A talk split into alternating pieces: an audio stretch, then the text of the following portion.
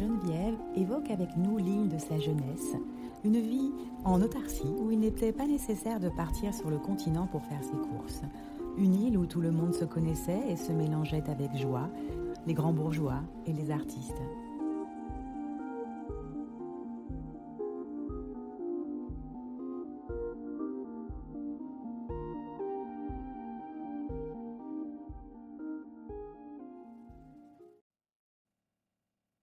L'île, moi, que j'ai adorée, elle est morte. Euh, bon, alors moi, je ne suis pas née du tout ici, je suis venue quand j'étais étudiante. Sauf que mes grands-parents y ont habité, euh, habité même dans cet immeuble, euh, ben, à la fin du 19e siècle, hein, on va être clair, hein, oui, à la fin. Euh, mais moi, je ne suis venue qu'étudiante. J'ai fait mes études à Paris, je suis repartie et je suis revenue, mais je suis revenue, je suis là depuis 50 ans, quoi, voilà. Donc, j'ai adoré cette île parce que, bon, alors évidemment, le cadre, ben, le cadre, il est toujours, c'est la seule chose qui reste. Hein. Mais moi, j'ai connu cette île qui était euh, formidable parce que c'était un mélange très hétéroclite mais très passionnant. C'est-à-dire qu'il y avait des grands artistes, il y avait des grands bourgeois, il y avait beaucoup d'artisans, il y avait beaucoup de. C'était, c'était vraiment un melting pot très, très intéressant, très, très. Euh, voilà, dans ce que maintenant c'est devenu, euh, enfin, un peu, nous, habitants de l'île, on pouvait vivre sur l'île Saint-Louis, on pouvait faire nos courses sur l'île Saint-Louis, c'est terminé. Il n'y a plus maintenant que des restaurants, des, des, choses comme ça. Ça a perdu complètement son âme maintenant. Il y avait beaucoup de, gens âgés dans des, dans des appartements euh, euh, qui ne devaient pas être très confortables, etc., avec peu de confort, etc. Mais euh, c'est ce qui faisait aussi la vie, la vie de ce quartier. C'est-à-dire qu'on côtoyait des gens extrêmement différents différents et vraiment très différents parce qu'il y avait des, il y avait des grandes fortunes. Euh, il doit en rester quand même quelques-unes. Moi, je ne sais pas exactement ce qui, avec la flambée de l'immobilier, les appartements euh, ont flambé et beaucoup sont partis, ont vendu, ou les, si c'était eux, ce sont leurs héritiers, mais qui ont vendu tous les appartements de la rue Saint-Louis en Lille, etc. Il y avait beaucoup de choses. Et, donc tout ça, ça a complètement euh, disparu. L'immobilier a pris des, des, valeurs fantastiques, souvent imméritées d'ailleurs, parce que je ne sais pas exactement dans quelle mesure ces appartements ont été rénovés. Moi, je l'ai connu du temps où on avait euh, tous les métiers possibles et métiers et tous les commerçants. Il y avait un droguiste fantastique. Vous allez voir le droguiste et vous disait, je vous disais, j'ai telle tâche chez moi. Ah, attendez, je vais vous dire ce qu'il faut. Non, non, c'est pas ça, c'est ça, etc. Et on avait, qu'est-ce qu'elle veut, mon amie, qu'est-ce qu'elle veut, ma voisine? On avait des... Moi, je pouvais faire mes courses sans, sans mon portefeuille. Je pouvais faire mes courses sans mon portefeuille. J'allais dans toutes les boutiques sans mon portefeuille. Ah, j'ai pas. Oh, mais ça fait rien, vous me paierez après. Maintenant, j'ai beau vivre ici depuis 50 ans, il vaut mieux que j'ai mon portefeuille pour aller chez les commerçants. Et il y a plus. On avait, on avait un traiteur italien fantastique, on avait un poissonnier adorable, etc. Le poissonnier, le poissonnier, vous lui portiez votre plein, et vous ouvrez vos huîtres et vous reveniez chercher votre plat. Le fromager, le fromager était extraordinaire. Le fromager, moi j'allais acheter du fromage, il y avait le fromager et la vendeuse.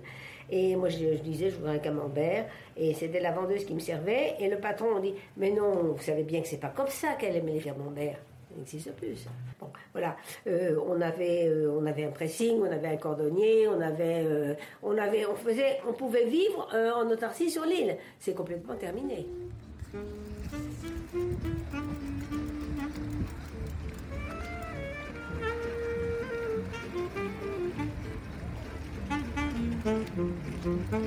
Thank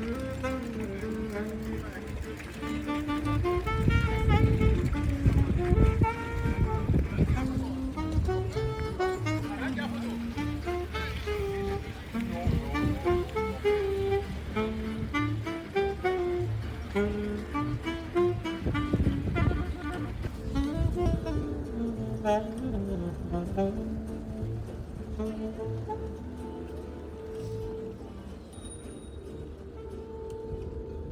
Moi, j'ai connu euh, la grand-mère Bertillon et elle épluchait des fruits toute la journée. Tout en noir, elle épluchait des fruits. Parce que euh, moi, je me souviens du temps où Pompidou était président de la République. Euh, Pompidou, le secrétariat de Pompidou, je crois que c'est vrai ce qu'on raconte, téléphone à Madame Pompidou en lui disant Votre mari ramènera des gens à déjeuner. Alors Madame Pompidou envoie sa bonne chez Bertillon pour acheter une glace Bertillon. Mais à l'époque, On ne pouvait pas acheter une glace Bertillon comme ça, il fallait l'avoir commandée, commander son parfum, etc. On pouvait pas aller chez. Ah oui, on pouvait pas aller chez Bertillon en disant je voulais une glace. la production était quand même plus limitée, c'était pas aussi industriel que c'est devenu. Et la, la bonne disait à, Bertillon euh, je voudrais une glace pour, pour euh, Madame Pompidou. Et Bertillon répondait mais Madame Pompidou, elle fera comme tout le monde, elle avait qu'à commander, elle n'en aura pas. Et c'était vrai. vrai. Maintenant, maintenant, je pense qu'on déploierait le tapis rouge. Et c'était, quand même quelque chose d'authentique, c'était pas. Euh, mais on savait, on savait que c'était comme ça. Alors il y avait la pharmacienne aussi ici. Alors le vieux ah moi j'ai connu le vieux pharmacien Monsieur Carbou. J'ai connu Monsieur Carbou et il y avait une pharmacienne extraordinaire. Il y avait Odile qui était une pharmacienne extraordinaire. Alors elle quand elle est partie, elle a réuni presque toute l'île tellement elle avait, euh, elle avait et elle est partie et elle a dit je veux pas, je veux pas revenir. Une vraie figure de l'île.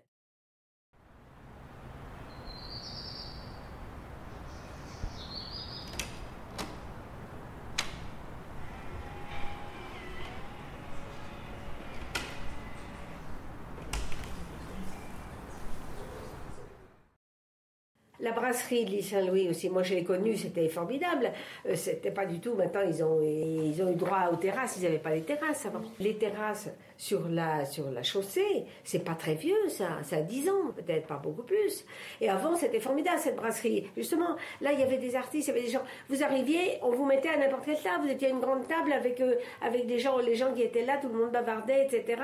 Et ça n'avait rien à voir. C'était plus. Alors là il y avait une véritable ambiance. Euh, euh, je dis pas uniquement de Lille, il y avait des gens qui n'étaient pas de Lille qui venaient là, mais on venait, on savait que on serait à la table avec les gens qui étaient. Euh, il y avait une grande table, il y avait quatre personnes installées, vous arriviez à quatre ou à deux ou à trois, vous mettait à cette table-là, et puis vous faisiez connaissance et vous parliez. Ah oui, Bon, alors, le charme de l'île Saint-Louis euh, persiste encore. Il persiste, j'allais dire, des petits matins d'hiver petit matin d'hiver où il y a une lumière absolument magnifique, a souvent des couchers de soleil magnifiques. Bon, ça, ils ne peuvent pas l'enlever. Et au point de vue architecture, on n'a quand même pas, pas fait grand-chose, parce qu'on peut pas faire grand-chose. Ce podcast a été réalisé par Estelle Brutti, Hélène Dufour et Alban Ergot. Musique originale et mixage de Florence et Sébastien Lemarchand. Remerciements au saxophoniste du Pont Saint-Louis.